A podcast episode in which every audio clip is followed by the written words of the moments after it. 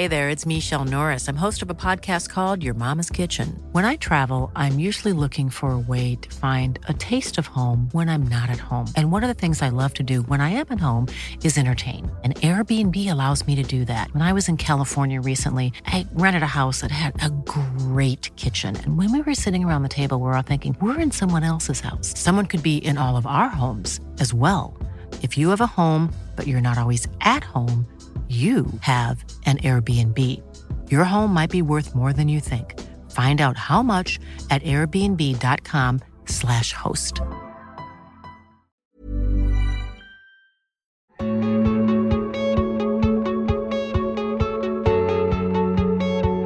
Hi, it's Lainey. Hey, it's Duana. Welcome to Show Your Work. We're here and back. And I'm staring at your fucking amazing hair.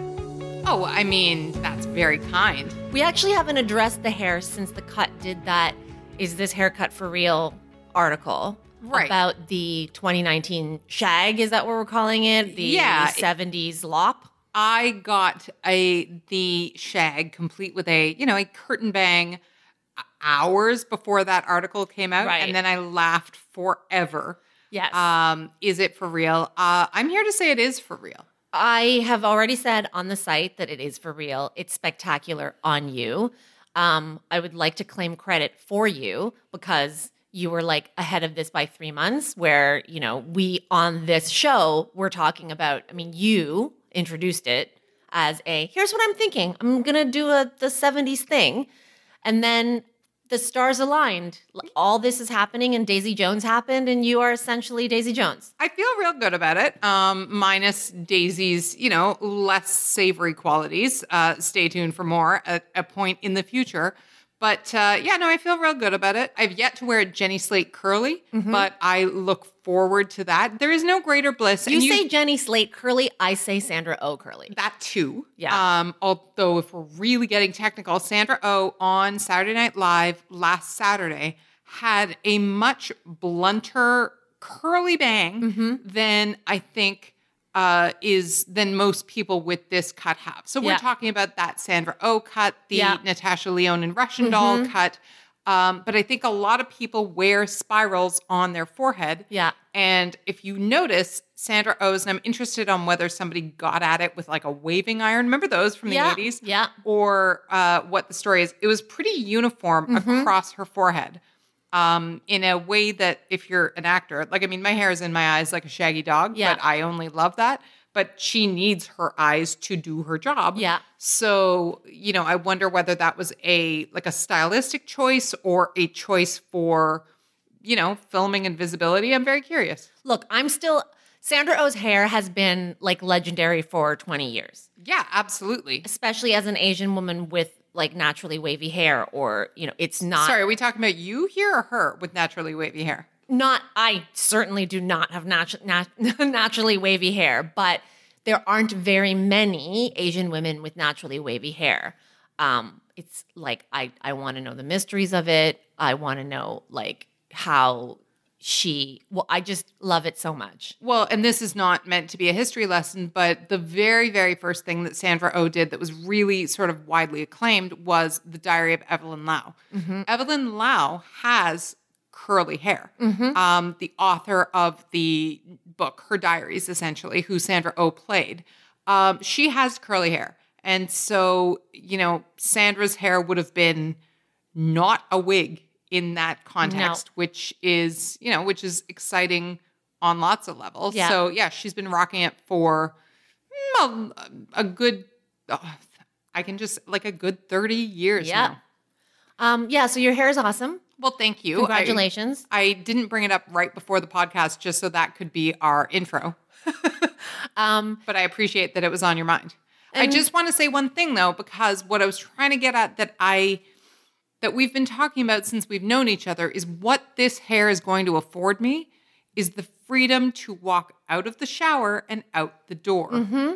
This is your hair privilege. it is That my we learned. privilege. Yes. Uh, and one of the first times that you were like, okay, so we'll like shower and go. You're gonna wash your hair? and I was like, we're supposed to be there in half an hour. Obviously, Yeah. I'm not going to wash my hair. And that was a big piece Yeah. of news. You you, hate me for that. I really do. Yeah. Because your hair not only is long and gorgeous and a million styles and whatnot, but it dries perfectly in what, 10 minutes? It actually doesn't dry that quickly, but it gives the illusion of being dry. Right, the top 10 part minutes. dries, Yes, the yeah. top part dries. It takes hours to dry fully, but the top part dries or it gives the illusion of being dry so that you don't walk out looking. I don't walk out looking like I just came out of the shower. You yeah, I've never seen you with wet hair, including like seconds out of the shower. But it's one it's I will say that is my privilege. I have a hair type that holds on to moisture without looking like it's holding on to moisture. Yeah, that's nice for some. uh, and for some of us, this is going to be the summer of the shower. So Yeah. I'm very excited. I'm very excited for this like sh- like I'm very excited for you to enjoy this hairstyle for like the next year or whenever you get bored cuz you will. I will get bored, but also it, you know, what it does too is it lets you embrace, you know this, but like it lets me embrace a like a vintage style, a sort of a uh it's your fucking thing, jam. Which exactly, which was Yeah. already my jam Yeah. To begin with. Yeah. You know, sort of uh coats I sourced from Poland and old dresses and things were made to go with this hair. So Right. it's very gratifying because uh, you know, I was the blonde pixie Gwyneth or whatever it is was never meant for me. So I'm happy I'm having my time. I I'm jealous of people like you who can start a hair trend or be right in the moment of one, you know, before it blows up because I find that I can't I don't participate in hair trends. Not anymore. Like Not anymore, yeah. Let's tell tales on you. When Yeah. I met you 1st Uh-huh. your hair was just below your shoulders. Yeah. And the portion that was below your shoulders was dyed platinum blonde. It was dipped blonde. Yes. You Yes. were yeah, it was probably That was the thing to do in the early aughts. Sure. Um, and that's what you had. And that was undoubtedly chasing a trend. I wouldn't even, when we met first, I would not even have characterized you as somebody who had long hair. That's not a characteristic I would have put on you. Yeah, you caught me in like a six month thing Right. where I decided not to have long hair and dip the ends. Um, And, I've seen the pictures of you with your own Gwyneth, like with the big side sweep tight Yeah. bang and the barrettes and the whatnot. yes, my when I participate in them, they are like gimmicky fucking hair trends, not like great identity changing or identity enhancing trends. And the one trend I'm thinking about right now that's been ongoing for about a year now is the Asian blonde trend. Mm-hmm. I would love to do the Asian blonde thing, but it's just not going to happen. you don't want to do that. Um, but then that brings me to something that I think we've briefly touched on. But what is it going to take, do you think, for mainstream fashion to embrace wigs? Obviously, we know that Black women um, are much more familiar with using wigs or having, you know, or buying uh, hair that they Yeah. want to use in a given style. But it's not considered to be part of a wardrobe the way, say, you know, a new seasonal purse is. What do you think it's going to take for us to get into wigs and and correspondingly making them that much more affordable? Well, I think the problem with wigs, having worn one recently Mm-hmm.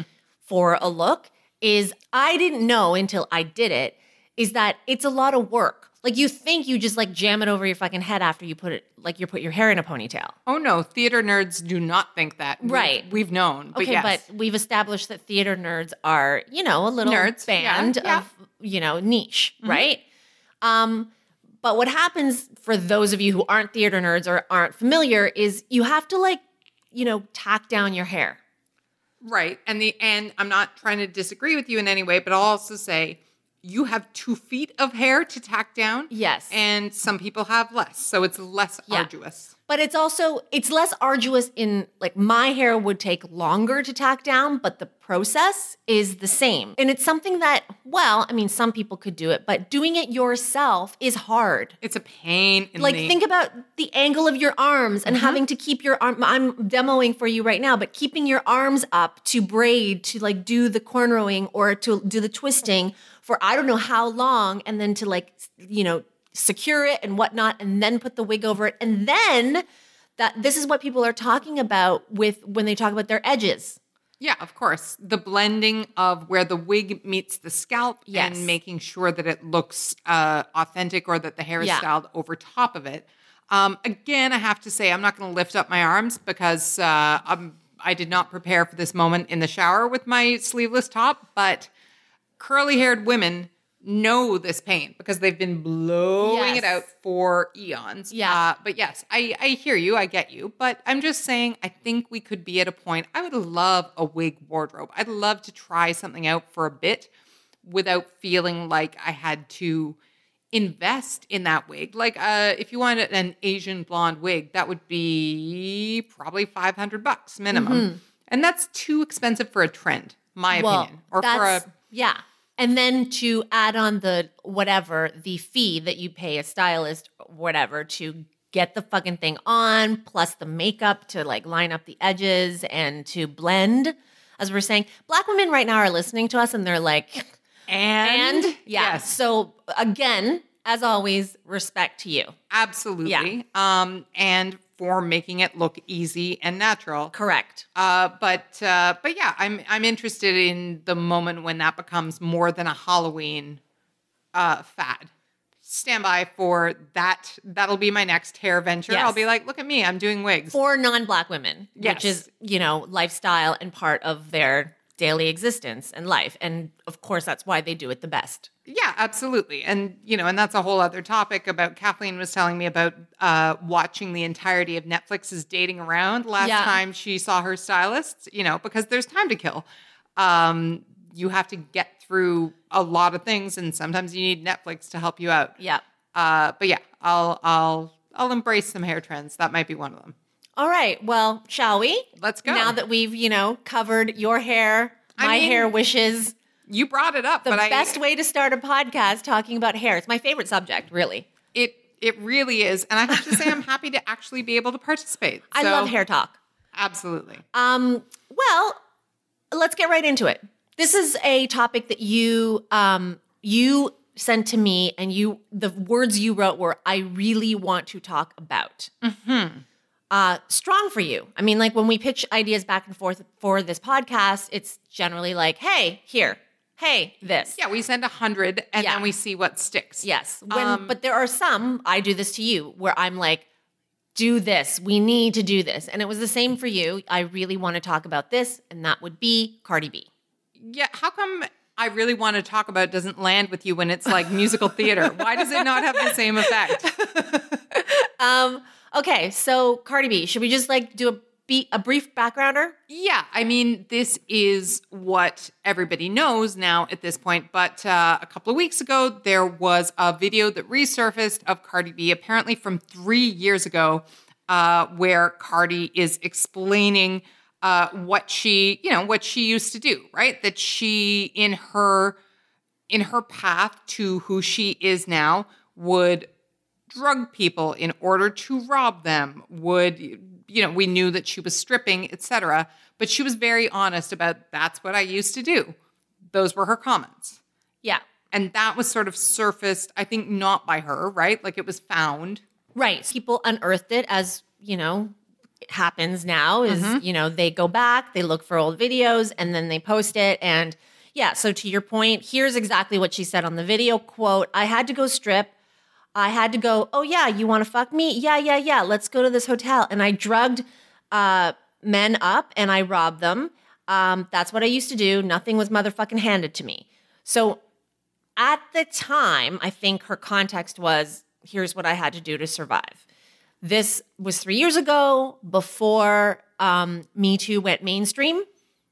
Yeah before me too and before i would say before cardi b went mainstream you Yeah. know like this is before she was talking about politics and uh, before she was uh, you know preschoolers favorite singer with finesse and that Yeah. kind of thing uh, it was a it was a different context to cardi b herself for sure So uh, there was a lot of backlash, understandably. Uh, there was a hashtag surviving Cardi B, which is a comparison, of course, between Cardi and R. Kelly. Um, there was a lot of criticism. There has been cancellation.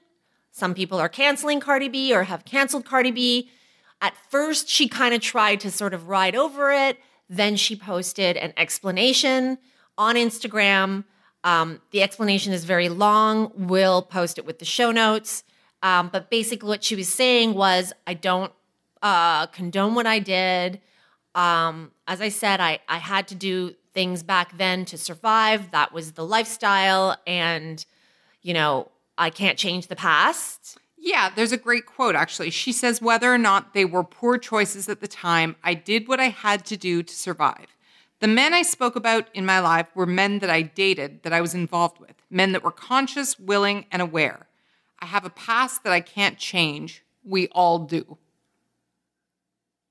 It's interesting not to call you out, but you made a face um, as I finished that line. Yeah. Uh, I have a past that I can't change. We all do. Why did you make a face? Oh, it wasn't at that line. It was at the um trying to clarify who these men were. right. Yeah. That, that's yeah. the line, right? Uh-huh, uh-huh. yeah. Right. um, all right. So we have received many requests from our listeners and readers to discuss this, which um, I know you pitched it not knowing that, but there have been people who have been, some of them aggressive. You love Cardi B, so you're not just going to talk about this. Like, what? Are you going to sort of uh, forget about this? Um, no, I just think that this conversation requires a little bit more nuance um, so that there are no misunderstandings. It's a scary time right now. I know this isn't exactly germane to the conversation, but you know, people get canceled sometimes because we are all, me too, quick to judge. And sometimes that leaves little room to have like a broader conversation about what the consequences of things are and how to truly like relate to each other. So here we are on Show Your Work. We want to unpack this issue in as many angles or to to as many angles as we can. Right. So, because, uh, I mean, where to begin, right? One of the things I think that I'll admit that I'm probably guilty of is seeing some of the things she said in a different light than I would if a man said them. Mm-hmm. Um, and whether, you know, whether that's valid. And whether that undermines, I guess, equality, right? Like if we're talking about, hey, assault is assault is assault. Right. And my immediate answer, and you can tell me whether this is a knee jerk answer, is that premise, whether that undermines equality, assumes equality in her life at that time, Yeah. assumes that she had the same amount of power mm-hmm. as everybody that she was interacting with. Mm-hmm. And I, again, I wasn't there, and let us not be any way accused of of posturing. Like my my growing up experience had nothing to do with hers. I'm not trying to claim that in any way. Yeah. That said, I can see a world where there was a lot of inequality uh, that was biased against her that we're not hearing about, or Right. that we're so used to Right. that we don't even give that context anymore. You're totally right. What you're saying, I mean, listen, again, please hear us. We are not condoning the act of any man or woman drugging anybody and stealing. We're trying to have a conversation about context. Yeah, we're trying to have a conversation about context. And the reason I think that we're taking such pains to even have the conversation is because, you know, uh, well, for a couple of reasons, I guess. Because art and, you know, describing your come up in your art is often calls for revealing truths. And because I think there is a systemic inequality to begin with that is assumed in her account, right? Yeah. I don't want to sound too much like an academic paper, but I think Yeah. we know what we're talking about here. This is a woman who is saying she drugged and robbed men. And that is obviously, you know, that's not condonable. But it was in a context where I suspect, and you tell me now if I'm giving too much credit, it was kind of, you know, take advantage of somebody or be taken advantage of. That seems to me to be the underlying context here. Well, yeah. And yes, what you're talking about is the balance or imbalance of power that can exist in many, not all, but many sexual assault situations. If, for example, we're drawing comparison to hashtag surviving R. Kelly, and when we're talking about, for example, what R. Kelly did or has done, is doing, etc., there is number one, obviously violation, sexual assault. And on top of it, that sexual assault and those violations are made easier from his perspective because he wields his power. He's the one with influence, he's the one who can make the promises. What you're saying, I think, is that in Cardi's situation when she was on the come up, this is like before she became who we know as Cardi B, she was hustling, she was dancing, she was meeting people, she was not the power person she is now. And in fact, she was trying to get power by doing these things. Yeah, absolutely. So that has to be part of the conversation too. Of course it does. Um, you know, I do think it does, but it's hard to do that because, you know, it's hard to know. Uh, just to be clear here, this video is from three years ago. So Cardi B is 26 years old. The video was made when she was 23 Mm-hmm. by virtue of that. And she's saying in that video, she's using the past tense. I used to do this. I used to do that. So let's give her, you know, the rough benefit of the doubt and say that was two years prior that she's referring to. Now she's 21. Mm-hmm. And now we're back at that place where we live all the time now, where it's okay, I'm not, I am of a generation where nothing I did at 21 was recorded on video forever. Right. And yet, listen, again, I think we have to step in because of the sensitivity of this. This is not a condonement. This is an unpacking of a situation and an understanding of all the nuances. So, was it wrong in like a straight up, you look at the paper black and white? Of course. Yeah, nobody course it- should no, nobody should have not. to do that. Nobody should do that. Period. The end. Right. Now, what I will say is, what I think is an interesting layer on top of this is Cardi has been cast in a film called Hustlers. This is based on the article written for The Cut by Jessica Pressler about the hustlers at Scores, who were dancers in real life. Right. This is the same uh, project that J Lo is in. Correct. J Lo's producing it. J Lo's starring in it. Constance Wu is also in it. Um, and uh, like uh, it's an all-star cast that includes Cardi and these real life women in New York City were dancers, and they too drugged rich men and stole from them and were eventually reported. They were charged. If you go back, you can see like the police reports, all that. Read that article for the background. Interesting thing here is that the way that Jessica Pressler's article was written for the cut was, you know, those women thought that they were getting revenge on rich asshole douchebags. Right. It's a lot like the um, the short-lived series Dietland that was on uh, AMC. I think this this Marti Noxon show, right? Marti Noxon Yeah. show, uh, and it was written by Sarai Walker, uh, based on a book written by Sarai Walker uh, about vigilantes, women who had been assaulted who were exacting vengeance. right. Is it correct? Of course, it's not correct. Right. It's not the way that anybody should behave. Is it understandable or relatable or justifiable? This is where things get murky, right? This is where this is what we're doing. We're getting into the murkiness, right? Right, We're like and I'm- getting dirty. Yeah, and I think we've been clear about we don't, you know, you don't condone any act of violence or of uh you know, Drugging and- incapacitation, yeah. over anybody. No.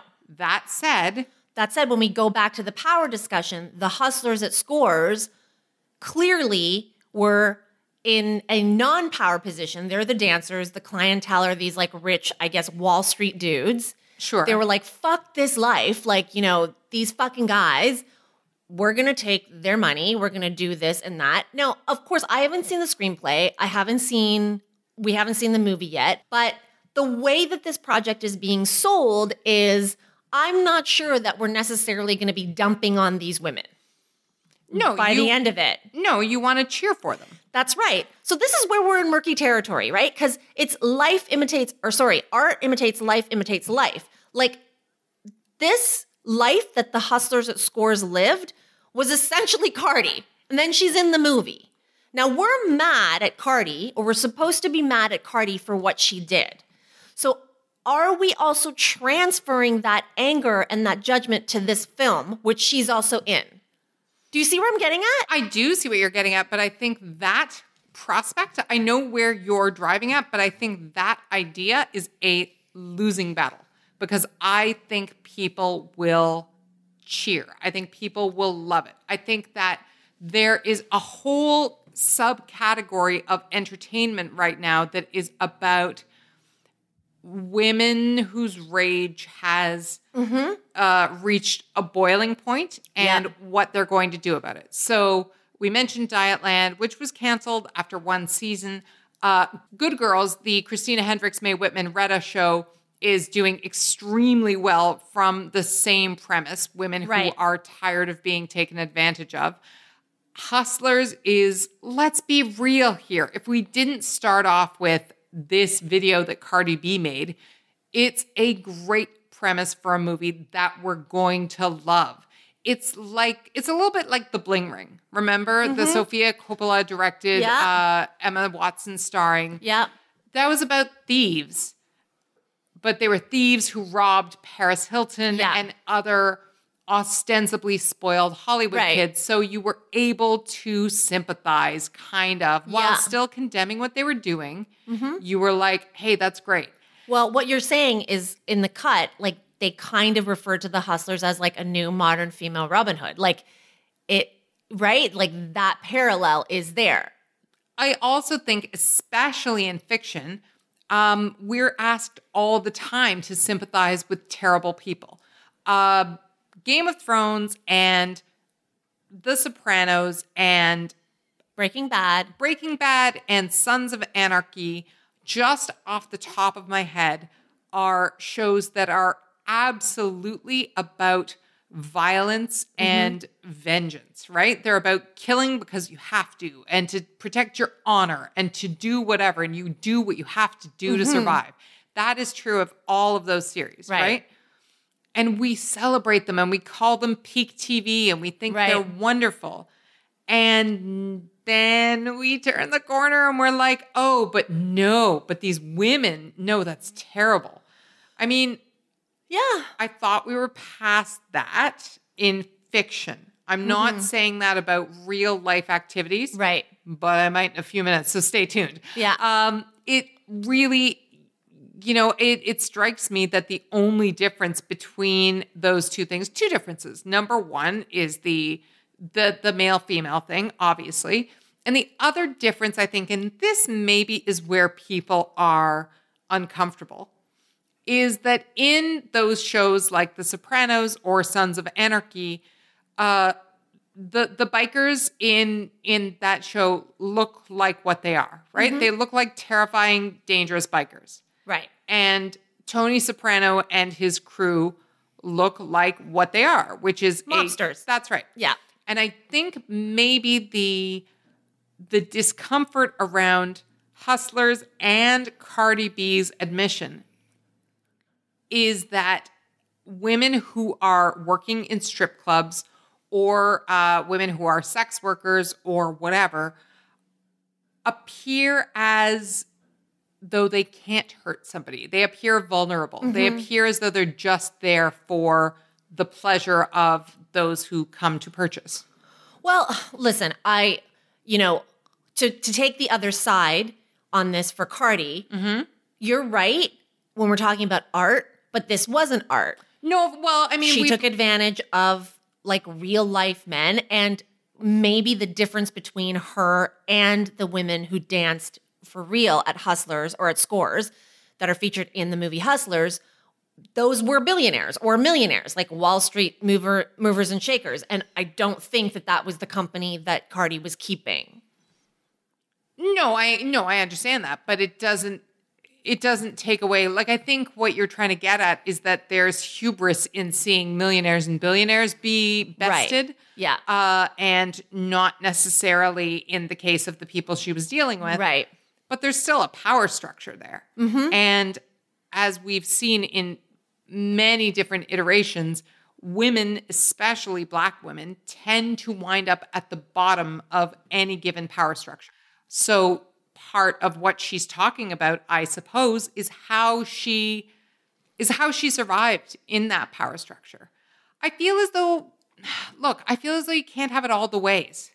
You can't love how tough she is and her street smart attitude and her unfiltered Yeah. sort of brand and It came from somewhere. it comes from somewhere and that's not to say people can't you know put on a voice or that anybody who comes from a you know a whatever a street oriented life automatically speaks the same way like give us some credit that's not what we're saying yeah. But I think people love and celebrate all those elements of Cardi B, right? It's Yeah. the reason that she's not, I don't know, Brandy Norwood, Yeah. right? Like she couldn't be more different from people who have distanced themselves from that kind of a world. So you can't—I don't like the, it feels commodifying to me to be like, oh, we want all of your elements that you have. We want all your sassiness and all your mm-hmm. great moves and everything you learned when you were dancing as a stripper, but none of the actual reality that comes with. No, thank you. That feels grosser Right. to me or as gross as the admission that, Right. hey, I did some super unsavory things. Which, you know, again, to clarify one more time, we're not condoning the action. We're just saying this is much more complicated than saying cancel Cardi B. I'm trying to understand the action, I guess is the thing. Right? Yeah. I'm just trying to say that this admission may come from the same place as all the things about her that are super celebrated. Okay, so what did you mean when you pitched this and you really wanted to talk about it um, in relationship to respectability politics? Yeah, I mean, whether that's the it's a good phrase, whether it's the exact right phrase, I feel like I feel yeah, whether that's exactly the right phrase, I feel as though it's really gross when in our continuing sort of quest toward diversity. We say, oh, we want people with diverse voices and points of view and people from all kinds of places. But then when those people say, oh, hey, here was the reality of my growing up, coming up, here's where I was before I was here. It's like, ew, not like that. I don't want that. I who are we kidding? Why are we doing that then? Why is it that it's only okay to be a celebrated person if you also say, but you know, I I always was just great and only worked at the Gap and never had any skirmishes in my past ever. It feels First of all, like the random the random name check of the gap in that description is just amazing. I feel like if you read any other celebrity bio, like Yes. everybody from I don't know, like an Yeah. Amy Adams to a Yeah. whoever, They were all Vicky from Reality Bites. they'd be like, I worked at the Gap. Yeah. Whatever. I just feel like it's not correct. You know, Tiffany Haddish talked famously about how she lived out of her car for a while. And it's sort of a, the closest we can come to, oh, it's not always about I moved out to LA after I did my undergrad in Des Moines it's just a it's a fiction to think that everybody who arrives to for our entertainment literally for our entertainment in hollywood arrives from a background and a life that we would like to hear about to have immortalized in magazines. Does that make sense? Mm-hmm. There are you know, there are gross step families, there are addiction issues, there are periods of homelessness or of, I don't know, depression or of substance abuse. And it makes me uncomfortable that as soon as anything is less than shiny, we're like, ugh, no, gross. Or in the event that it sounds like I'm giving Cardi too much of a pass, which I think I can hear where that might sound that way coming Yeah. from me. I don't think she's, I think she's telling the truth. And I think that the idea that people would like to hear a fiction is kind of problematic in itself, especially if you're saying you want to hear different voices. Now you talk for a while. Well, yeah, I I really listen, I'm torn because yes, black and white, we shouldn't do that to each other. 100%. And I think that that's where people are operating from. I I, I think that the people who are reacting this way and saying cancel Cardi B, this is so gross, hashtag surviving Cardi B, are coming from a place where they're saying, yes, it is wrong to take advantage of someone, to incapacitate them. The reason why this is so murky and we're trying to get dirty and we're a little bit afraid is because nothing ever is just black and white. Like you have to unpack everything context, nuance, background, community. I, I think about I think about all the people who, you know, you talk about backgrounds and stories about I used to work at the Gap and this is what I did. Like in hip hop, there's a lot of this is what I had to do on the streets. I sold drugs. What happens when you sell drugs? Essentially, you ruin families. Yeah, there's a couple steps along the way. Yeah. Uh, But- and- for sure. Yeah, and can I just interject there for a second because uh, you're right. There are several stories of people who were drug dealers, and you know I regret what I did, but I whatever. And I'm scrolling through one of those great listicles that tells you all about who those people are. And you know who sold drugs? You know who sold cocaine? Tim Allen. Okay. Did you know that? No? No. You know why? Because it doesn't stick to him. Yeah. Like it's clearly something he has given an interview about. It's not a secret. And yet that's not the context in which we're we're talking about a Tim Allen Yeah. as opposed to somebody else. Now, to be fair, critics of Cardi B who also, you know, came from similar communities are saying like, well, what I don't like about what she's doing is that she's saying that that's the only path out. And we don't want our community characterized like that. There are a lot of upstanding people who come out of our community who just are able to stick to their morals, who don't have to cut corners, who don't have to compromise themselves. And this is a wrong, like, this is a shitty image again, yet again, on a community that already has to fight a shitty image. That's fair too. A hundred That's why I'm so confused. That's why I don't know how to feel. Because the truth is, just like you, yes, we may be accused by people who are listening to the show of defending Cardi because you like her. Yeah, I really like her. I really want her to succeed. And this is fucking shitty.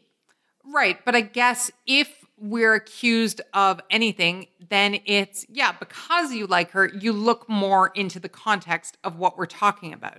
And again, I go back to somebody who is uh, working as an exotic dancer who maybe doesn't have a lot of resources. Is this an estimable thing to do? A hundred percent not. But is it sort of a survive or be survived, for lack of a more grammatical explanation? Maybe. I don't know. And the problem with what we're talking about, and the reason why we need all the time more and more diverse voices from all manners of things, is for people to tell us, right? No, that is kind of one of the only ways up, or absolutely that's not. It's abhorrent. She's the only person who would have done something like that. What we do know is that it's not an abuse of power in, say, the same way as a Bill Cosby comes to mind, right? Somebody who had already had all kinds of wherewithal of every type that you can imagine Or celebrity, Roman Polanski. financial, um, God, uh, you know, resources, Roman Polanski, absolutely. That it's not coming from the same place as a powerful man taking advantage. And to your earlier point, it's not even coming from the same place as an R. Kelly. This is not Cardi B today. This is, again, her talking about herself when she was uh, a young person in her early 20s. Does it make it okay? It doesn't. but does it make it understandable or something that you can at least seek to empathize with? I'd like to believe that's why we're doing what we're doing. Not you and me, but like that's why that's what entertainment is for. It's not Mm-hmm. just turning off your brain for an hour and a half at the end of the day. Yeah. It's to help you contextualize all the other people in the world. But for me, the the key takeaway from our discussion, or one of them, is if we are to celebrate diversity and inclusion and to welcome, to expand the pool and the space, then our entertainers are not going to just be educated at some theater school in England anymore. They're going to come from different places. And that has to be okay. But this is something that we may confront more and more and more. That as opposed to 40 years ago, where there was a certain path to becoming a star, you get discovered from a small town, you get off a bus and somebody's there, you study theater at the Royal Shakespeare, whatever, your parents were directors and actors. This is going to be not only are you going to come from like a farm in Iowa, but you're going to come from communities that are um, underprivileged. Yeah. In those communities, you're going to have seen some shit and maybe done some shit. How are we going to reckon with all the backgrounds of the people we elevate to such high levels of fame? Well, you know, there's two things about that that I love. When you were talking about the old way, um, and I loved your meshing of sort of the old studio system slash uh, the old Royal Academy of Dramatic Arts or whatever. Those systems are notorious for putting everyone through the same filter, right? It's like an old cartoon. They squish you and thin you and drug you and style you until you are an acceptable output of an entertainment product. And this is not that. That's great. Um, the other thing about coming from all kinds of places and communities and whatnot is this is a bigger context, but it's something we do talk about quite a lot. Ultimately, entertainers are to entertain us, right? They are to um, en- entertain, to uh, change, uh, you know, to give us different ideas of things. They're not meant to be idols. They're not meant to be. This is what kills me whenever people talk about uh, being a bad example for the children. I'm always like, they're not supposed to be an example for the children. They're supposed to be talented at acting and singing and dancing and whatever. Now, is it fair to say that? Like, of course not. Nobody behaves in a vacuum. But we have to believe that if we want, and we all do want, I believe this across the board, that if we want a more uh, layered and textured pool from which to draw our entertainers, then they should be seen first and foremost for their entertainment value and the idea of what happened way back then. Um, I'm not saying we ignore it because that opens the door to ignore things from a lot of people that I'd rather not. I'm saying let's put it in the context of what we knew at the time.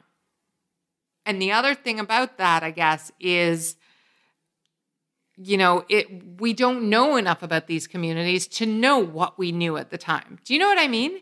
Like the other part of it is that a lot of people who are saying cancel mm-hmm. don't have the context to know what it was that she was up against. And Right.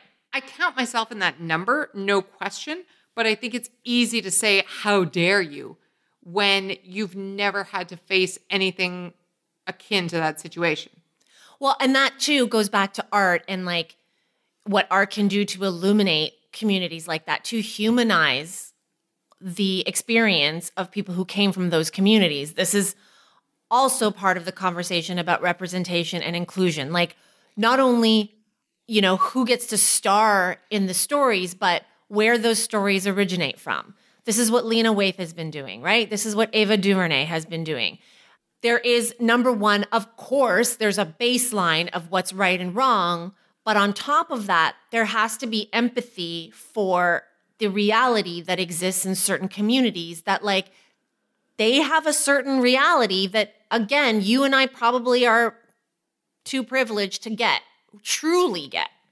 And what that requires is bare minimum either a curiosity about what those realities were or an acknowledgement that you can't know Yeah. the way people who lived it know. And so if you can't know, then you are less equipped to judge. You can make your own decisions Yeah. about everybody that you encounter on screen or otherwise, but you don't have the full context. And I think I think there's something to be said for acknowledging that.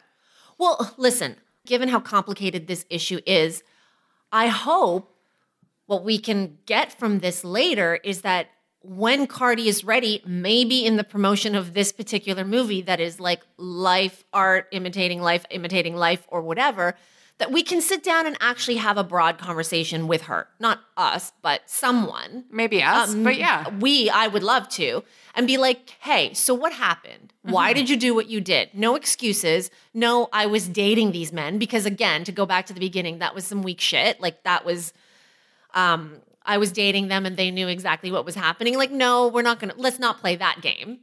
But, Cardi, what were your circumstances? Talk to us about what it was like for a girl like you growing up in the Bronx. What were the opportunities available to you? Why did you think you had to take that opportunity? Well, right. And yeah, what were the circumstances that led to this moment? Because I promise nobody walks up to somebody like this and does it for fun. There are a million sort of situational aspects that lend themselves to something like this transpiring. Let me tell you a story briefly. Please. Um, it's obviously not exactly like Cardi. You know the story, but I'm telling other people the story. yeah, for sure. But I want you to tell me like a story anyway. Yeah. So my mother grew up in hard circumstances. She my her parents were gamblers. They many times like had a fortune, threw it away on gambling. My grandparents did. And so it put the six children that they had in like shitty shitty circumstances. And your ma was the oldest, right? My mom was the oldest, um, is the oldest. Everybody's around still. So, Right. yes, is the oldest. And my mom was very attractive and also very responsible. She wanted to study, she wanted to go to school, but she couldn't because she had to be the one picking up her parents' mess all the time.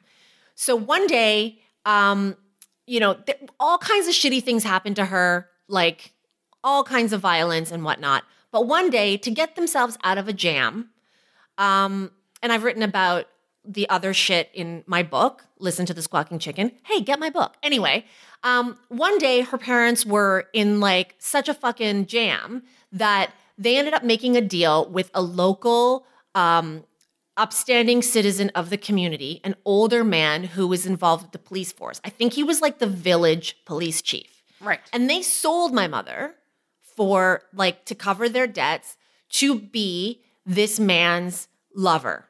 She was underage at the time. He was older. He was uh, 30 in his 30s. And so she went to live with him. And she was essentially his, what would you call it? Uh, uh, Property? Sure. Mistress. I mean, and I want to just be clear here. You're right. I've heard this story before. Yeah. And you are telling it in a very matter of fact way. Mm-hmm. Um, but it's no less horrifying, right? Yeah. We're talking about a 15, 16 year old girl. Yeah. Yeah. It's, it's, that's a, that's a troubling place for us to be, even as Yes. listeners to your story. So she was, okay, I have it. She was sold into prostitution. Sure. And she lived with this person for, I think, a couple of years and was, when she talks about it today, was quite happy. She was away from her family. She was well cared for. He was very nice to her, she says. Right. But it was rape.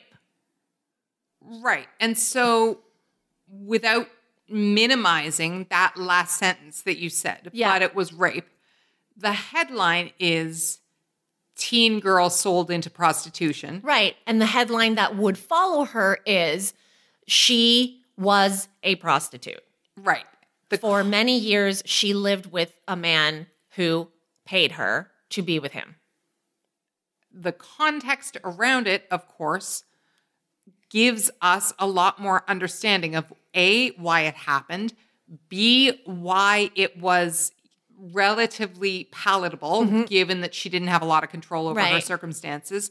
And C, and this is most important and what has informed so much of what you do. Yeah. And see how it shaped her to become the person who is your mother. She squirreled away his money, right? Right?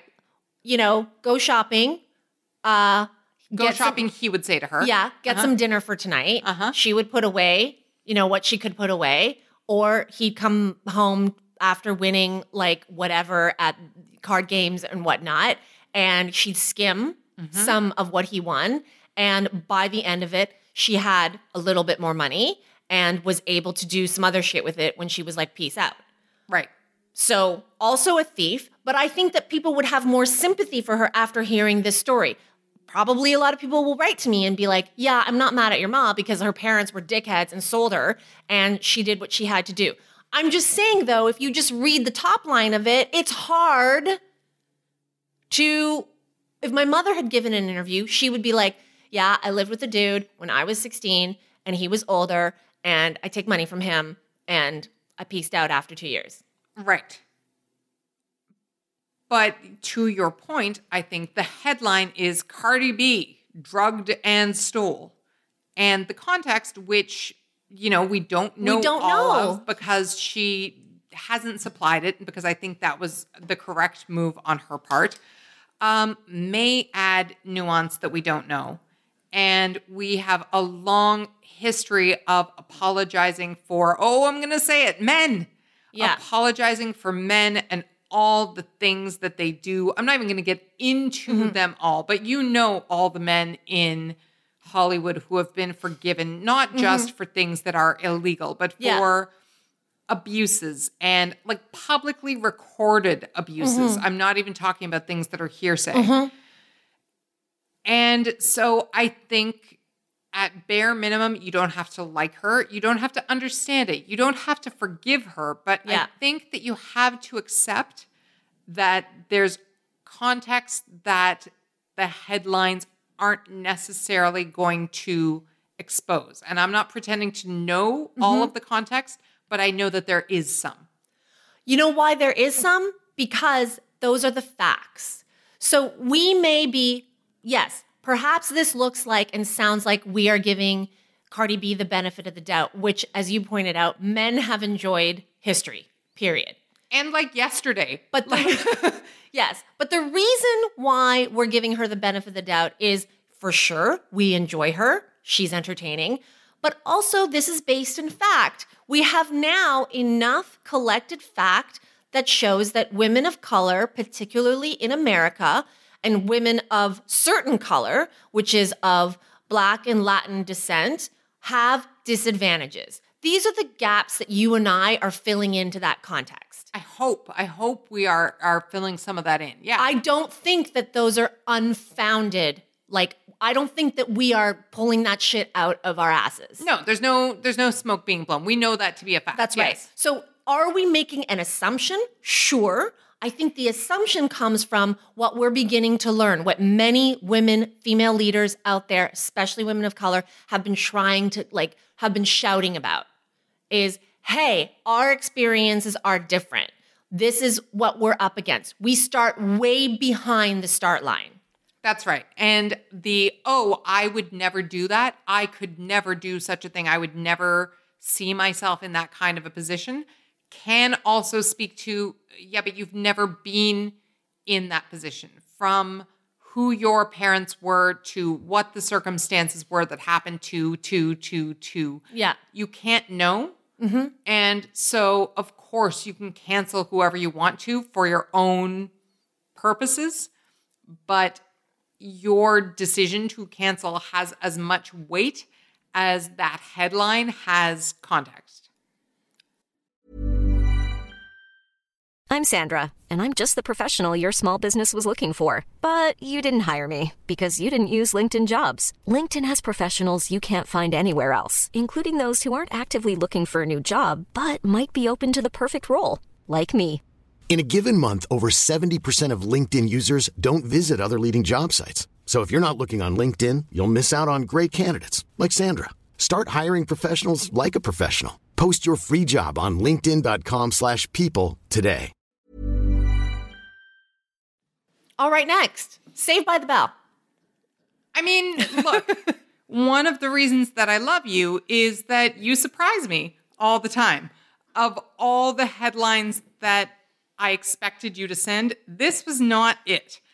I didn't expect for you to be interested in a story about Mark Paul Gosselaar. Yeah. Especially Mark Paul Gosselaar as a teenager. Well, I tell me the years. If I'm not like I'm testing you right now, you're not allowed to look at your uh, devices. Okay. Tell me the years of Saved by the Bell. Ah, so this is tricky, but I believe that Good Morning Miss Bliss, which was the precursor to Saved by the Bell, started in, I think, 87. Uh, and Saved by the Bell in two different iterations went up through, I want to say 94 or 95.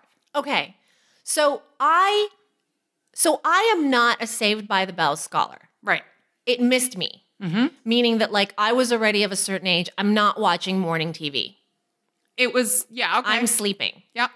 Um, I'm sleeping because I'm of an age where I'm going out at night and like I'm that teenager who's sleeping through the day and I don't get up until three o'clock in the afternoon. And not of my me, I won't say my generation because probably people my age know it, but like that wasn't me. I knew of it and I know the characters, but like some people can list the storylines, right?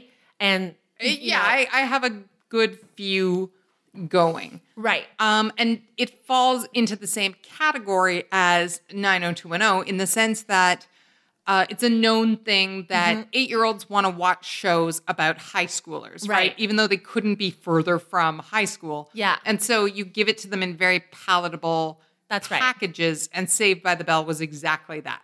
I will say this. I don't think I have given Saved by the Bell enough credit for being the kind of show that wasn't nighttime, was daytime, that became like a trend of things that happen and are pop culture touchstones in daytime. Like, I don't know, all those Disney shows. Miley, Hannah Montana, I like like I don't know. I'm just listing off names, not knowing anything about the content in the shows, but like Zack and Cody, Right. And uh, the thing Selena was on. Oh, Wizards of Waverly Place. There you go. Yeah. Right? And like you could Lizzie say that. McGuire, you can't leave out Hilary There Duff. you go. So you could say that Saved by the Bell is the grandfather of all of those things. Uh, yeah, and uh, I have to say it goes hand in hand with uh, yeah, and the Mickey Mouse Club, but that wasn't available to everybody. Right. And the deal with Saved by the Bell, uh, and the reason that it is more than all of those others was a touchstone for so many was because they made so many episodes, and we'll get into why they were able to make so many episodes, that it was in syndication early and often. Like you said, oh, I was sleeping in, I wasn't awake to watch it. Uh, new episodes, of course, were on Saturday mornings on NBC.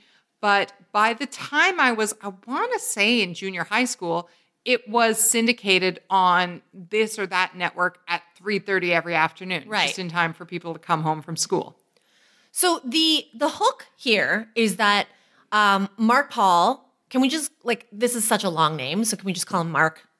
Well, no, Or how his people- name is a, his name is clearly Mark Paul. Okay, like fine. it's not longer than saying Elaine. It's two syllables. Mark Fine. Paul. Mark Paul did a podcast with the Hollywood Reporter, and he revealed that he fired his mother when he was 19. He was like, "Yeah, she was not a manager; she was a parent." That, in and of itself, is an interesting discussion that we have been having about young stars, about young entertainers, about young talent. But there's so much packed into this short little article. Of course, it's probably a longer podcast. Haven't listened to it, but you know, the pull quotes out of the podcast are about his him firing his mother, but also the context he gives about young people working in that era and how not just from their parents, but even their representation, their formal representation failed them. And this is a story that happened across the board, but that was most rife in the 80s and 90s. Uh, and I love it. So prior to Saved by the Bell and the Mickey Mouse Club, and, you know, maybe you can't do that on television for Canadian diehards. There weren't really shows that starred all children, right? They were either all adults playing kids. I'm thinking about uh, Welcome Back, Kotter, for example, or even that show, Head of the Class. Yep. There wasn't a real teenager in the bunch, right? Right.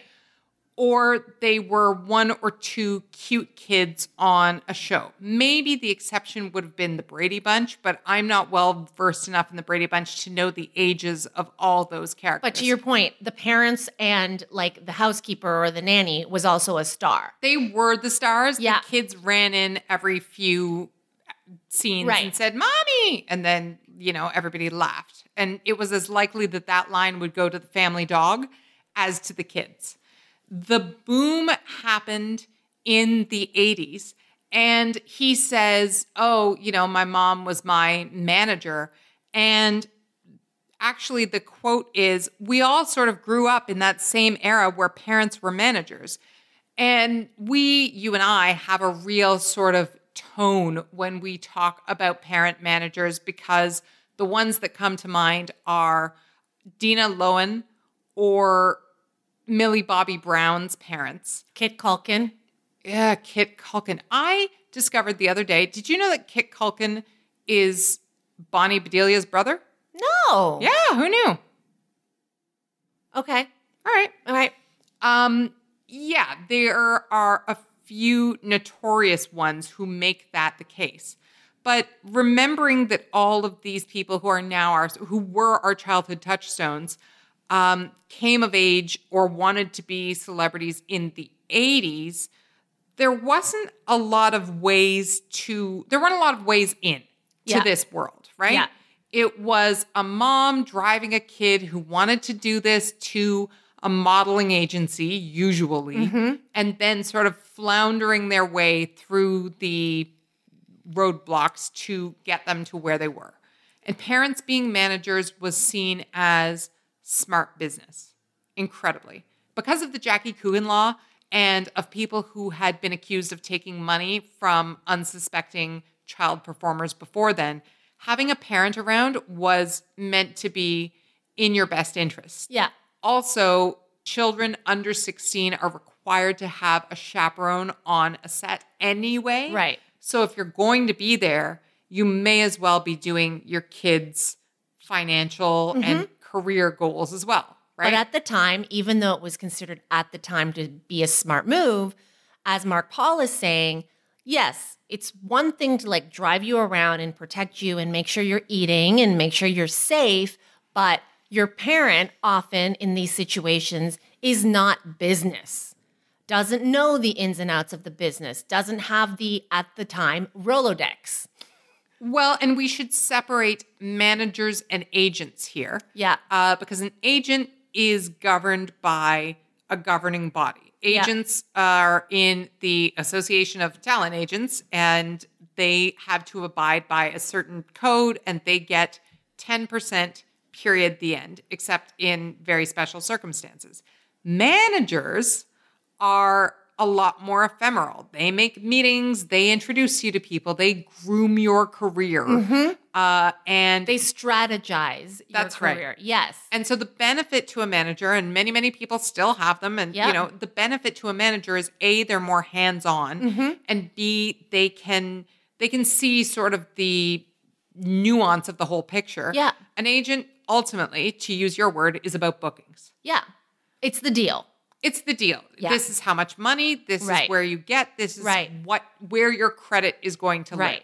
So when you're a manager and a parent, and as Mark Paul is saying, mom was driving me from audition to audition and driving me to set, the strategy there that we just talked about, the um, you know, crafting of what the career looks like, the setting up of the meetings, the flipping through the Rolodex of, you know, setting up who to meet with and who best to consult with, that's not happening. But the pay, the 10%, is still going out there to mom. Uh, yeah, you pay, yes, if somebody's acting as your manager, Yeah. then they would get 10 or maybe even 15% Yeah. in addition to the 10% that's going to your agent. So what he's saying here is, you know, she was taking 10% of what I was earning, but she wasn't managing. She was essentially parenting. She was driving me places. She sat on set to make sure I was eating on time, to make sure I was safe, which is, yes, important, but it's not necessarily management. Now, but there's another layer here. There's dozens of layers actually, but there's another layer here. I don't know his mother's particular situation, but often there is an agreement or the parents conceive of a situation where part of that management fee that they're taking is making up for the fact that they, if a child is this successful, Yeah. it's not one commercial a month, somebody has to quit their job. Yep. In when all is said and done, somebody's got to Right. quit their job to be with that child all the time. Right. Some parent has to subvert either their career Mm-hmm. or their dreams or the other children in their house's, you know, needs. Yeah. And so this serves as compensation for that. Right. But again, what he's saying here is at some point when he was 19, he was like, fuck this. I've I'm done. Mom, you're fired. As my manager. Right. Yeah. And you know what's interesting about that too is I didn't care that much about Mark Paul Gosselaar, except in as much as he was Zach Morris, until Pitch, which Yeah. gone too soon and reignited a hell of a crush in me. God, he's sexy in that show. But a piece of Mark Paul Gosselaar trivia that I hung on to for a long time was that his mother would only give him a $20 a week allowance. When she was his manager, she was paying him essentially a $20 a week allowance. He was arguably the biggest teen star going mm-hmm. outside of 90210. He Yeah. certainly was. And he had $20 a week. Right. And on the one hand, I'm like, oh man, that's stifling. And I can see why he was annoyed and I can see why he fired her. And on the other hand, though, come on, that's why he's normal. That's why he's still working. It's he's not a Hollywood washout, unlike some co-stars we could mm-hmm. mention, because there was some restriction there. Yeah. And yet, I mean, again, we're talking about layers and bouncing back and forth because there's no easy answer to this. To go to the next part of how complicated these things are, he says that of his generation, those young stars, unlike the young stars of today who have proper management and representation, um, they didn't get a cut. They weren't making that much money. The deals were not in their favor. He's getting, you mentioned syndication. Like, you know, you said at first they would air on Saturdays and then it was syndicated. So these days, when you're a show in syndication or when you're on a show that's been on the air for long enough and it goes into syndication, you're getting a check all the time. Like Rachel Bilson is still getting paid from the OC. Is the OC in syndication? Um, I'm pretty sure it is. So the thing about syndication that's interesting is that you need 100 episodes of a half-hour show to Mm-hmm. Be syndicated. That means syndication, of course, means somebody can buy your show and strip it all the time. When you grew up and Murphy Brown was on every afternoon at four, or Friends, or whatever, it's because of syndication. Right. So it's 100 episodes of a half hour and 65 episodes of an hour. Yeah, so the OC is syndicated for sure. And once a package of shows like that exists, yeah, it can run over and over and over Right. again. Part of the reason that those Saved by the Bell episodes that you talk about are such cultural touchstones, everybody knows the one, of course, I'm so, so scared, is because we saw each of them nine and 10 and 15 times. Yes.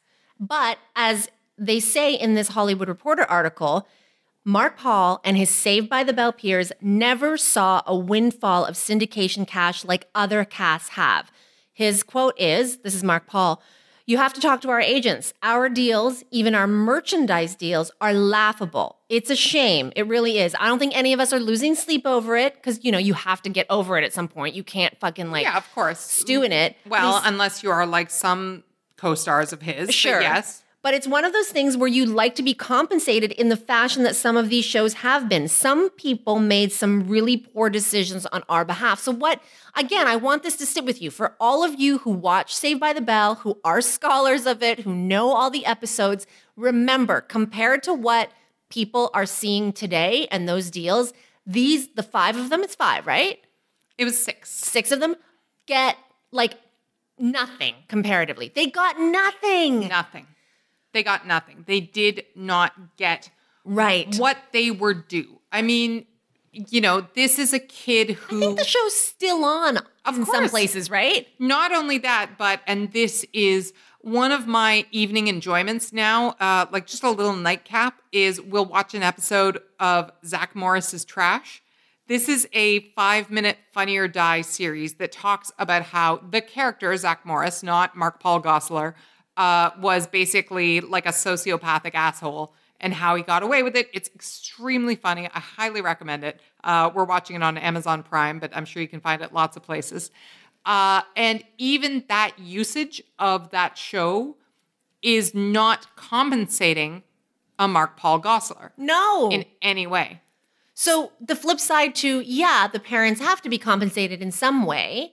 Yes, for sure, they quit their jobs. The other side of that is there was a lack of management. There was a lack of, I mean, probably across the board, those agents just weren't as savvy and they just weren't as with it as they are now. But it is a major, like, it is, I, would, I'm a bitter person.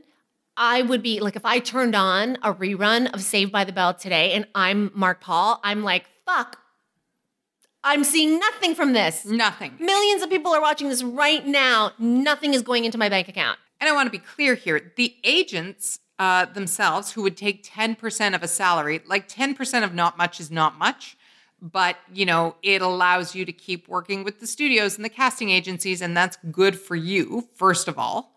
Um, so I think the agents are not weeping over these deals. The managers, as we point out, are the ones who maybe didn't have all the education that they should have. But I want to tell you a story that has really stuck with me in the same deal of should we be bitter. I might have mentioned on this podcast before a different podcast called Worst Ever, which is co hosted by Christine Lakin. Christine is mm-hmm. just short of being a household name. She was a little later in the Hey Kids Can Be Actor game. Christine was cast as Patrick Duffy's daughter, uh, opposite Patrick Duffy and Suzanne Somers and Staci Keanan on the Friday night series Step by Step. Yeah. And this is 100% after your time. Yeah. But I think it ran for six or seven Oh, yeah. seasons. It was a big show. Right. And so her co-host, uh, who is um, Allah Khaled, DJ Khaled's brother, Yeah. uh, was asking her about how she got started, and it's the same story. My mom and I didn't know anything, and we flew out from wherever, Texas, Georgia, and they signed with this manager, and this manager ultimately got them a pretty terrible deal. You know, it didn't cover enough housing, it didn't cover enough travel, blah blah blah. You know who the manager was? It was Kirk and Candace Cameron's mother. Oh. So in this case, this is somebody who has benefited from the system. And I should say Kirk Cameron was a really good comparison along with Michael J. Fox Right. to they were good predecessors for Yeah. Zach Morris in a way, but they, as you point out, were on prime time. Yep. Different deal. Yep. Um, and they were cast alongside adults. But uh, so the mother, uh, Mother Cameron, uh, had worked out situations where her son was a lead on Growing Pains for many mm-hmm. years. Her daughter subsequently was a lead on Full House for many years. You better believe she either got or learned to get all the benefits and all the subsequent Yeah. deals and so forth.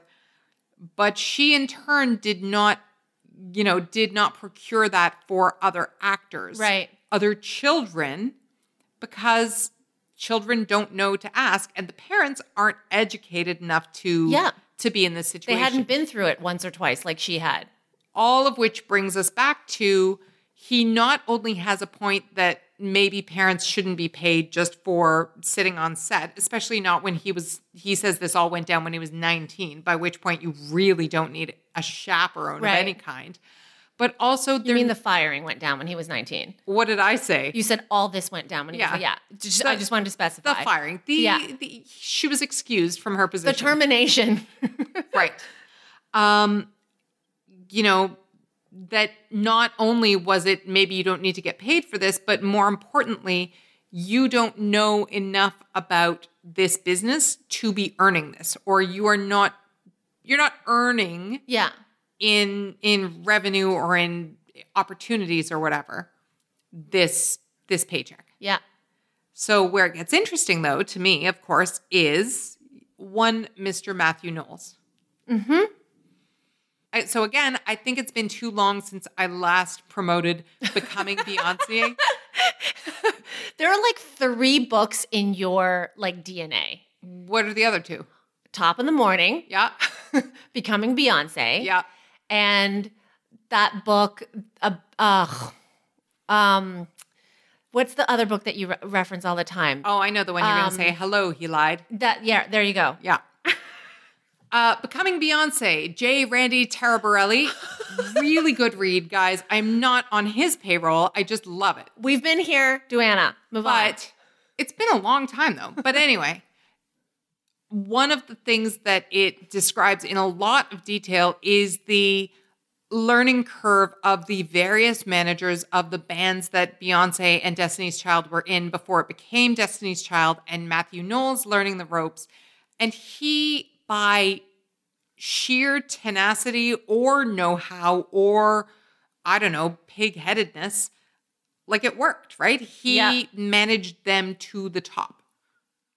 It worked. Yeah. So the question is whether, I guess there's two questions whether or not he's earned his money as a manager, and whether at some point, on some level, managing, because it's, it's not, you can't get a degree in it. It's just sort of common sense, whether there are just people who are good at it or not. Good at it or not, but to a point. Like you said, he managed them to the top of a certain mountain. Mhm. He couldn't take her to like literally the Olympus that she's on top of right now. Well, or yeah, sure he could have, but she didn't need him to, right? Like I think the thing is we are talking about children. Children need their parents to do this, mm-hmm. right? They have to. You have to have a parent's buy-in. And then at a certain point, they don't need them anymore. Like it's the Hollywood kid equivalent of going to college. I don't need you anymore in the same way. And it's heartbreaking for everybody involved, but the break is meant to be there somewhere. Right? Well, it is and it isn't. Like, for instance, Katherine Heigl is still managed by her mother. Right, but she is 100% the exception who proves the rule.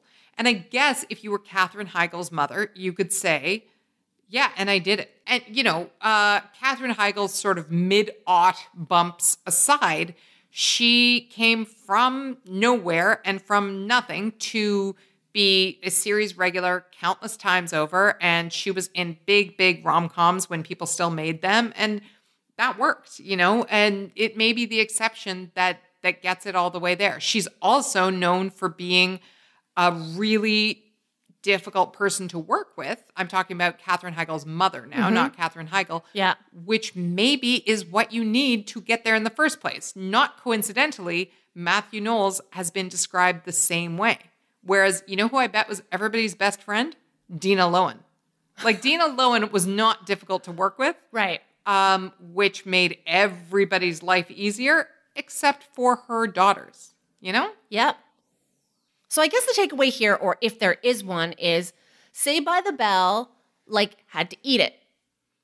Yes, everybody on Saved by the Bell had to eat it uh, to varying degrees. Yeah. I think that Tiffani Amber Thiessen got off the easiest, which is to say she was the easiest to cast in other things. Yeah. But I don't think by any means it was easy. No.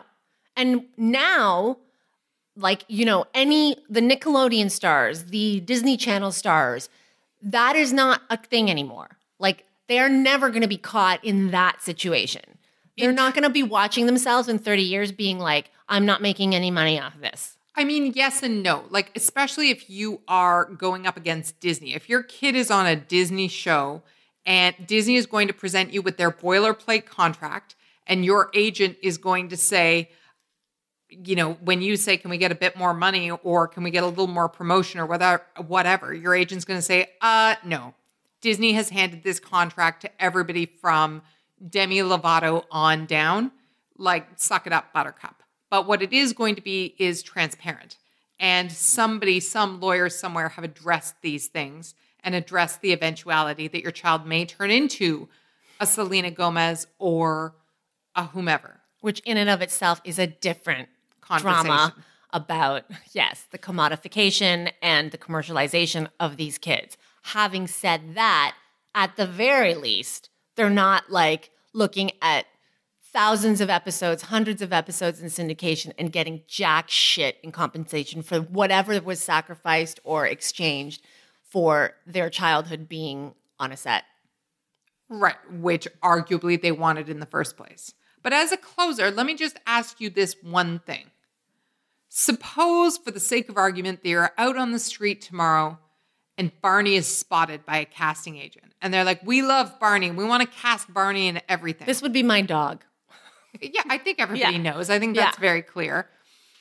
Are you honestly, and more precisely, is Yasik honestly going to give the reins of Barney's career to somebody else? Or are you going to be the one who's in there going, no, I know what's best for him. I'm going to fight for him. Probably the second option. Right? I know what's best for him. Now, my advantage is I'm in the business. Uh, sure. Would Yasik be the best? I'll tell I'll tell you right now, I would not, I don't think, want it in the hands of Yasik. Why? Because he's be a terrible stage mother and be all like, have you seen my dog? Have you seen my Correct. He, but I would say, I mean, I understand where you're going with this, and you're right. Like, of course, why would parents want to hand that over? I mean, that is, I'm not a parent, but I understand that instinct that kicks in. especially because the I said this was the big wave of all kids shows, which is true, but the generation of child actors who preceded uh, this generation, I said predecessed on the last take. uh, there are some pretty gruesome stories that come out of Charles in Charge or of Family Affair or those kinds of things. So, all of these parents who were neophytes and didn't know what to fight for or who thought they'd take the 10% and keep it in the family were acting in reaction to those previous stories. You know, so so you again talking about context, you can see where they made these decisions and it's not only about oh, I want to keep all my child's earnings all for myself. There's a there's a more nuanced world to it than that. But the simplest way around it is to tell your kid that they can be an actor um, when they are old enough to drive themselves to auditions and sign their own contracts and avoid the issue altogether. So, next time you come across a Saved by the Bell rerun, Just pour one out for their uh, Yeah. for their dolls and Yeah. tapes and all the money they're not seeing. And yeah, hope that doesn't ruin the experience for you. follow George Lucas's example and hang on to the merchandising. All right, in a sort of related story, Definitely. Yeah. Uh, yeah. I mean, these are the stories that always come with a bit of an asterisk because they don't appear to be about the business, right? They Right. appear to be about grumping about, you know, administrivia, yeah. but they're part of the business. Um, I really loved this story when you sent it to me, uh, but I have to admit that I misread the headline at first. Okay. So, So- the headline is this is a page six headline that I sent to you. Sarah Silverman slams Hulu for billing her $1,500 for Emmy's glam. What did you think it was? I read it and thought, well, yeah, Sarah Silverman, rein it in a bit. 15 grand is a bit much. but no, It's $1,500. And what we're talking about here is that when she attended the Emmys to promote I Love You America, which was her show, like she's absolutely the star. There's no question about Yeah. that. You know, she goes to the glam squad, which we talk about, and they do her hair and makeup and so forth. And then she had to pay for it. Yeah. So um, what she's saying is that She had to, this is 2018, by the way. So when she went to the Emmys in 2018, So so, last September. last year, um, Hulu stuck her with the bill. And she said, quote, even Comedy Central, like 15 years ago, paid for that shit when I was nominated. I was just flummoxed. Wouldn't it be worth them paying $1,500? That's $1,500 to not have me on Matt Wilstein's podcast saying that they wouldn't pay $1,500 for an Emmy for their network. Cause she went on a podcast, obviously Matt Wilstein's podcast, saying, calling them out for not footing the bill for her hair and makeup. Right. And, you know, that's the Daily Beast podcast. It's not a small podcast. That's, it's out there. But, and just to contextualize, of course, $1,500 for hair and makeup on the one hand seems like a lot.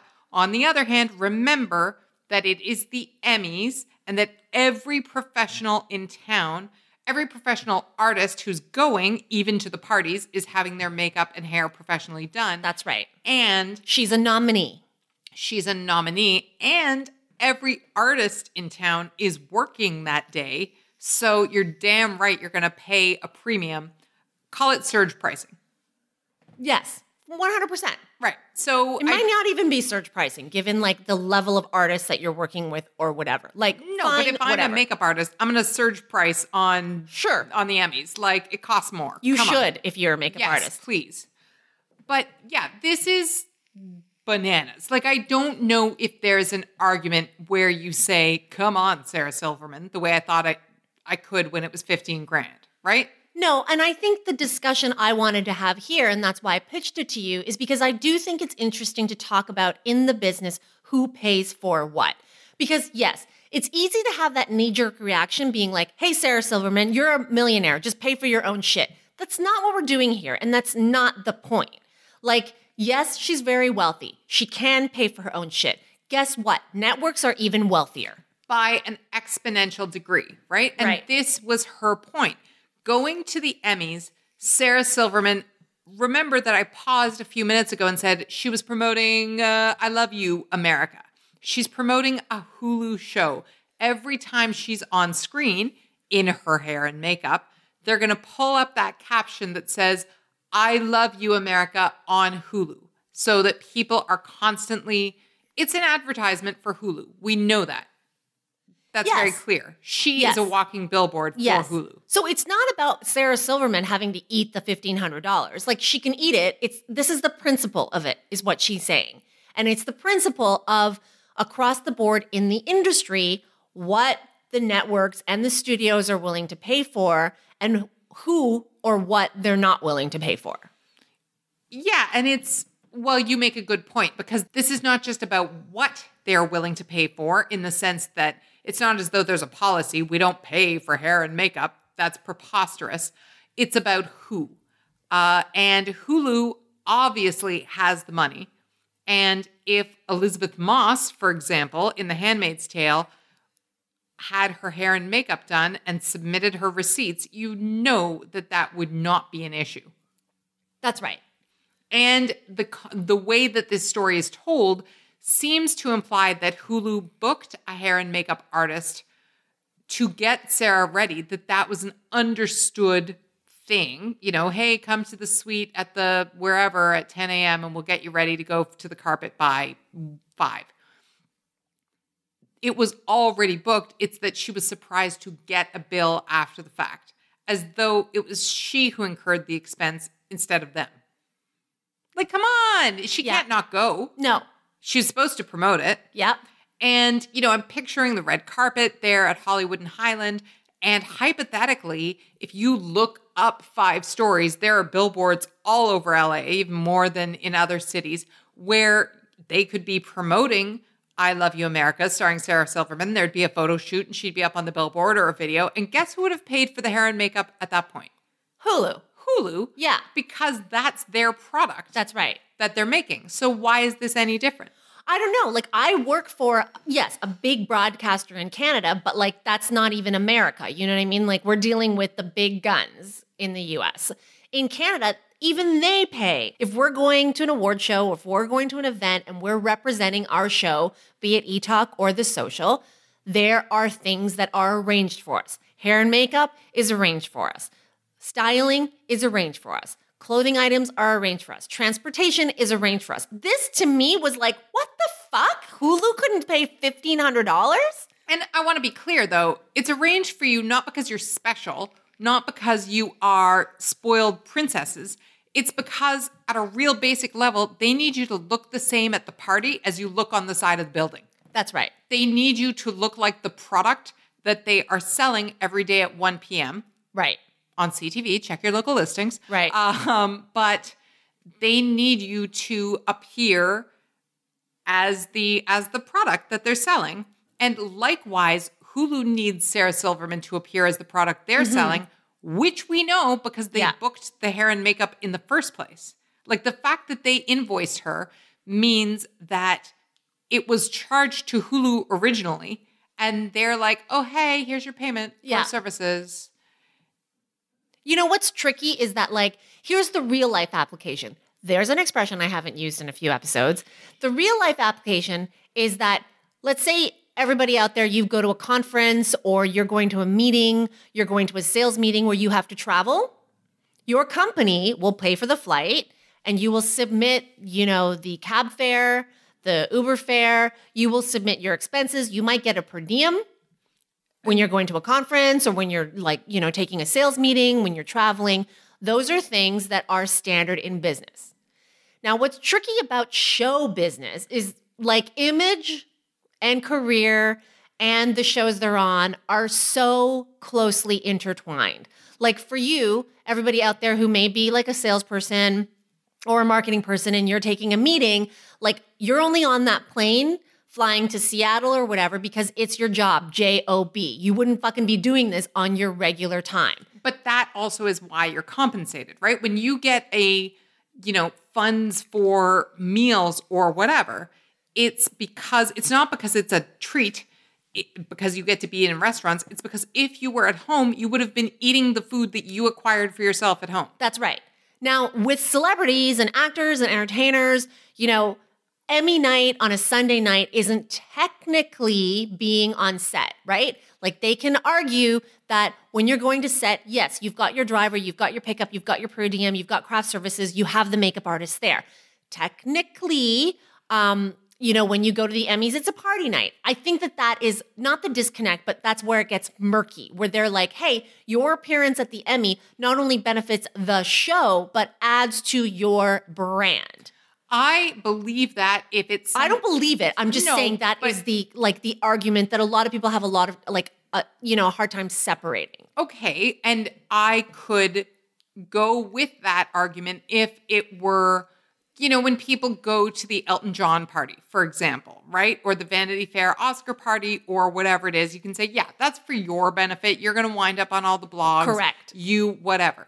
But Sarah Silverman was nominated that night for I love you, America. I Love You America, but specifically for Outstanding Variety Sketch Series, mm-hmm. which is, and again, we talked a little bit about deals and brands in the last story, but I Love You America is a Hulu product. Sarah Silverman is a free agent, and they would have paid her for her time and ideas and whatever. But that show, that's a Hulu win if it mm-hmm. wins.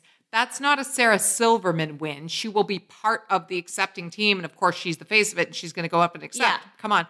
But that is a Hulu win the same way that if uh, Beyonce wins an award, that's a, you know, a Tidal win or whatnot, right? Like that's what, that's who the organizing body is of that product. Yep. And I agree. Like, you know, I think that that is what we're talking about here. I just wanted to make it clear that, like, here's the equivalent in the real life application. For her, it was a work night. You're absolutely right. For the people who just say, I need to be seen on Oscar night and show up at Vanity Fair or Elton John, they're not nominated 100%. Typically, that comes out of their own pocket. Yes. But what and who and how uh, these budgets are decided and who gets the invoice, this is a very clear situation. I don't know how the fuck up happened. Like, who in accounting was like, uh, this doesn't fall under um, John Oliver does this thing, like he calls it Karen from accounting or whatever. like who who from accounting like received the invoice and was like, nope, I'm not doing this. Well, and this is the glory and the ridiculousness of kind of the mishmash of of yeah, show business versus business business.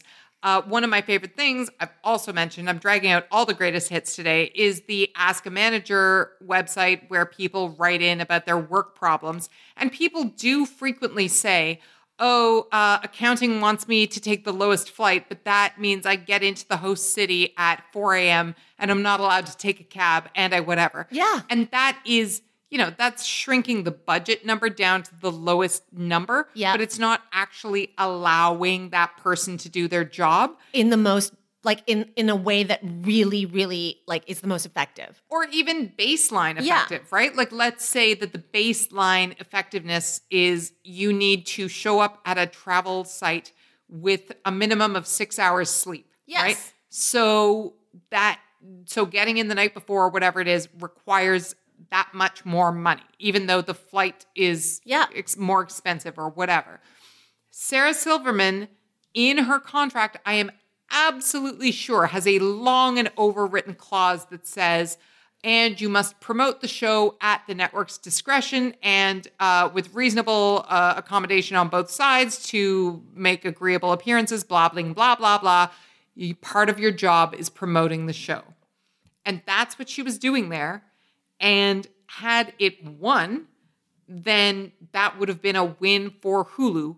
So she's giving up her Sunday and you Yeah. know getting tortured in a strapless bra and whatever else in order to primarily benefit Hulu. She is a subsidiary benefactor the same way that if you work all night on a briefing or whatever, um, yes, you benefit if the company does well and maybe your bonus is a little bigger or hell, maybe they buy dinner that night. But the primary winner, if you go through discovery or so forth, Yeah. is your company. So, So don't whine at celebrities for the high cost of hair and makeup. Uh, but also, if you're on the other side of this, because one thing I I love about our listenership is that you guys email us. You have some badass jobs. You are. We constantly share with each other and like, look where this one came from. Look where that email came from. Because you guys are amazing, and I understand the pressures that are on anybody who is in a supervisor capacity who manages teams of people.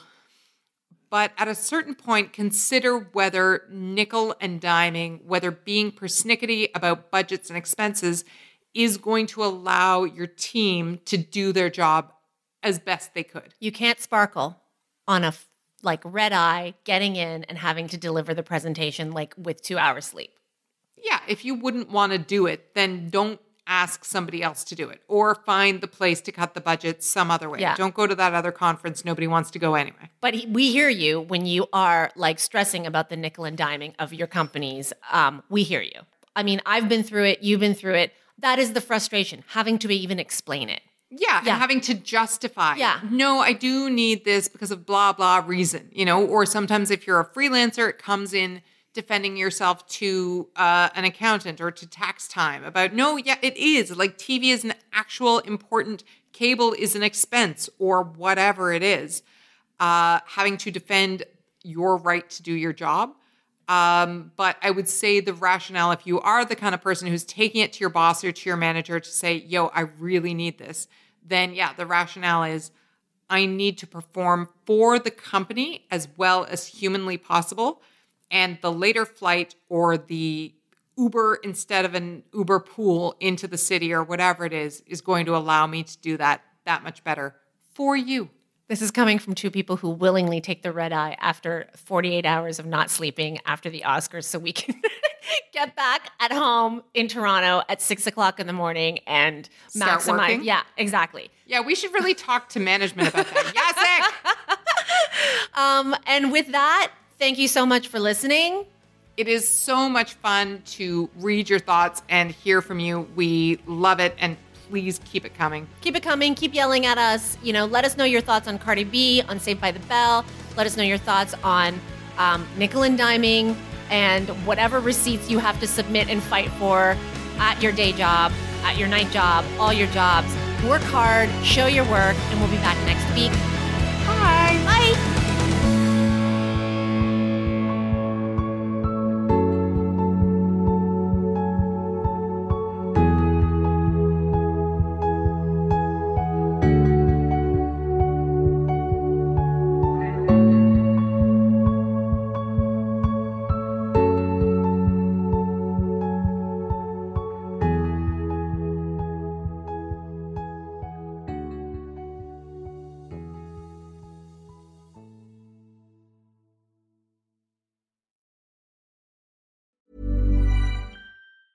Planning for your next trip? Elevate your travel style with Quince. Quince has all the jet setting essentials you'll want for your next getaway, like European linen, premium luggage options, buttery soft Italian leather bags, and so much more. And it's all priced at 50 to 80% less than similar brands. Plus, Quince only works with factories that use safe and ethical manufacturing practices. Pack your bags with high-quality essentials you'll be wearing for vacations to come with Quince. Go to quince.com slash trip for free shipping and 365-day returns.